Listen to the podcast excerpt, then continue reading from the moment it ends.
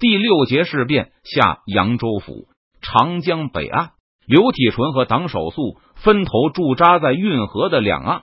一旦运河有井，他们就能立刻发动夹击，把少量的敌军消灭在其中。若是敌人实力强大，他们也可以据守营寨，因为分兵两处中间还有很长的距离，所以敌军一时也难以夺取这两座桥头堡。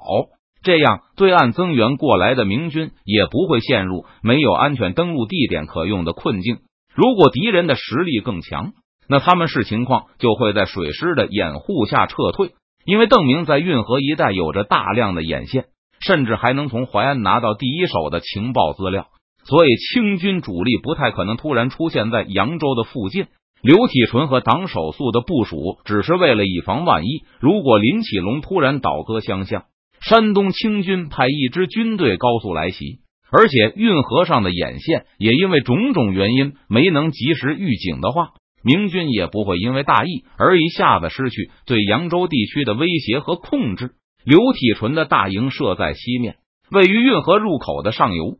这是因为邓明觉得刘体纯更靠得住，能够更好的经受住大批曹船从眼前经过的诱惑。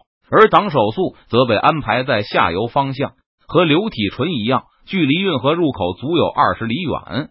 这样，党守素虽然能远远的看见运河入口处的繁忙景象，但还是很模糊的。虽然委员会同意了罚款规则，但大家都觉得在饥饿的人眼前晃悠肉包子是一种非常残忍的行为，所以一致同意把党守素放在这个位置上。虽然党守素身在北岸，对过往粮船、银船看的还没有镇江的李来亨、王光兴和马腾云清楚。走上二十里路去抢曹船的难度也比坐船过江要大。总而言之，委员会把党守素当成内部最大的不安定因素。凭什么这么看不起人？想起大家对自己的偏见，党守素就气不打一处来。不就是因为我心直口快，每次分东西的时候嗓门最大？邓提督代党守素下江南后。他不知不觉的也不再指名道姓的称呼邓明了。不痛快的时候，我第一个代表大家发牢骚。还有就是邓提督给的象牙，我第一个搬回家吗？我做过的事，马腾云和王光兴有时也会做。每次我挑头以后，他们两个也可能有人支持我。为啥不把他们两个放在这里，非要把我放在这里呢？一心要让别人刮目相看的党守素对手下的要求很严格。平时也不去仓库数钱粮了，而是把这份时间用来学习，就是坐在帐篷里听师爷给念春秋。他听人说，镇硕古今的关二爷就不喜欢数银子，而是喜欢看这本书。传令兵走到门口的时候，就听到了里面一声响过一声的鼾声，其中夹杂着抑扬顿挫的朗诵声。见怪不怪的传令兵没有高声叫喊，而是直接走入了营帐。师爷摇头晃脑的读着书，虽然看到传令兵进来，也没有立刻停止，而是保持着原来的语速，又念了几句，才意犹未尽的轻叹一声：“好。”恋恋不舍的把手中的书放下后，师爷望向传令兵：“有事吗？”嫩传令兵点点头。自从党将军把闲暇时的消遣从巡视粮草库改成读书后。本来精力过人的党将军，就成了天天睡不醒的瞌睡虫。扎营北岸后，几乎每次传令兵来报告时，都能听到将军的鼾声和师爷的朗诵声在合奏。而且这种时候，将军睡得特别的香甜，不冲着耳朵嚷嚷都喊不醒他。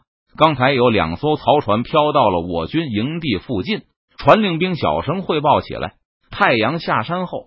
有两艘可疑的曹船从上游飘了下来，被执行警戒任务的明军士兵拦住，并搜查了他们的船只。两条船上装满了粮食和银两，还有一些漕运士兵夹带的江西土产，没有隐藏着清军士兵或是能够用来引火的东西。他们怎么会跑来这里？师爷的第一反应也是其中有诈。两艘曹船失控，也不会顺江漂流出二十里来。清军怎么会不救援满载钱粮的船只呢？再说，这两艘船既然能在党守素的军营前恢复控制，那他们就应该能在更上游的位置抛锚停船。不过，明军的哨兵搜遍全船，也没有发现可疑之处。而他们还记得党守素的交代，那就是一定不许抢夺曹船。既觉得蹊跷，不愿意放人，又限于军令，执勤的水营军官就派人来请示将令。嗯，我和你们去看看吧。师爷知道执勤的官兵既然起了这么大的疑心，那一定检查的很仔细，所以他觉得也只有放人，这不是什么大事。师爷完全可以替将军做主。其实，若不是清军有偷袭图谋，而只是一起简单的事故的话。外面的执勤军官都没有必要派人来请示。不过在下令前，师爷改变了主意，决定自己也去转一圈，观察一下那些清军的神态。什么银子？师爷和传令兵的对答被一声断喝打断。他们闻声望向中军位置，看到党守素不知什么时候已经清醒过来，正抬着头看过来。我好想听到你们在说银子，还有粮食。我的银子怎么了？将军的银子没事。师爷赶忙让党守素安心，把事情的来龙去脉又交代了一遍后，党守素沉思了片刻，毅然决然的说：“我亲自去看看。”披上斗篷，党守素就大步流星的走向帐外，师爷紧跟在他的身后，卫士们也纷纷尾随而出，举起火把，把党守素周围照得通明。走到江边时，早就得到消息的执勤将领把清军士兵都押解了过来。大部分清军都被隔绝在很远的地方，只有一个为首者被警惕的明军带到了党守素身前，跪在地上回答党守素的问话。和刚才说的一样，清军称其中一条船在运河口失控，另外一条试图救援的船也被他拖往下游，都卷入了江流中，一直到距离明军营地不远处才恢复了控制，然后就被党守素的水营快船截住，带回江边了。我上船去看看。党守素大手一挥，就带着师爷和几个亲兵跳上了曹船。虽然是晚上，但舱里的银条依旧散发出诱人的光华，而那层层的包裹也不能完全挡住新米散发出的稻香。刚收的稻谷吧，真是好闻呐！党守素深吸了一口气，脸上也露出了一丝陶醉的神采来。他随手抓起了几根银条，在手中把玩片刻。然后轻轻的把除了一根外都放了回去，拿着这最后一根银条，党守素跳回了岸上，把那个头子带过来，押送钱粮的清兵头目又被带了过来。党守素上下打量了一番，脸上露出一个讥讽的笑容：“什么样的曹船会不把银子和粮食分开装，而是混在一起？我们江西都是这样装船的。”清兵点头哈腰的说道：“放屁！”党守素笑骂道。虽然我没有劫过曹船，但我也知道有银船、粮船之分。这分明是用钱粮来晃老子的眼睛。说完，党守素低头深深的看了那银条最后一眼，然后就用力一挥，把他掷回了船上。你们是提督派来的吧？回去告诉提督，不用试探了，再来我就不客气了。说完，党守素就喝令道：“把这些假扮清兵的家伙给我打回船上去。”党守素的士兵齐声答应。一通乱棒打出，打的那些清兵抱头鼠窜，都逃回了船上。看着两条曹船拔锚，在夜色中缓缓向上游驶回去。党守素哼了一声，想罚老子的银子，会有那么容易吗？我说到做到，绝不会拖大伙后腿的。和师爷回到营帐后，师爷就又拾起那本《春秋》，要继续给党守素朗诵。等等，党守素举起右手，阻止了师爷的举动。他左手伸入怀中，摸了摸自己正飞速向柔软平滑方向发展的小腹，对师爷苦笑道：“在学春秋，我人都要废了啊！那东家想念什么，师爷也不勉强。根据他的经验，党手速会在一百个字以内进入梦乡。这么多天以来，将军就一直在开头这点地方上徘徊。师爷教我画画吧。党手速确信自己是没法学关二爷了。”不过，不是还有张三爷吗？听师爷说，张三爷好画画，尤其善于画仕女美女，咱也喜欢呢。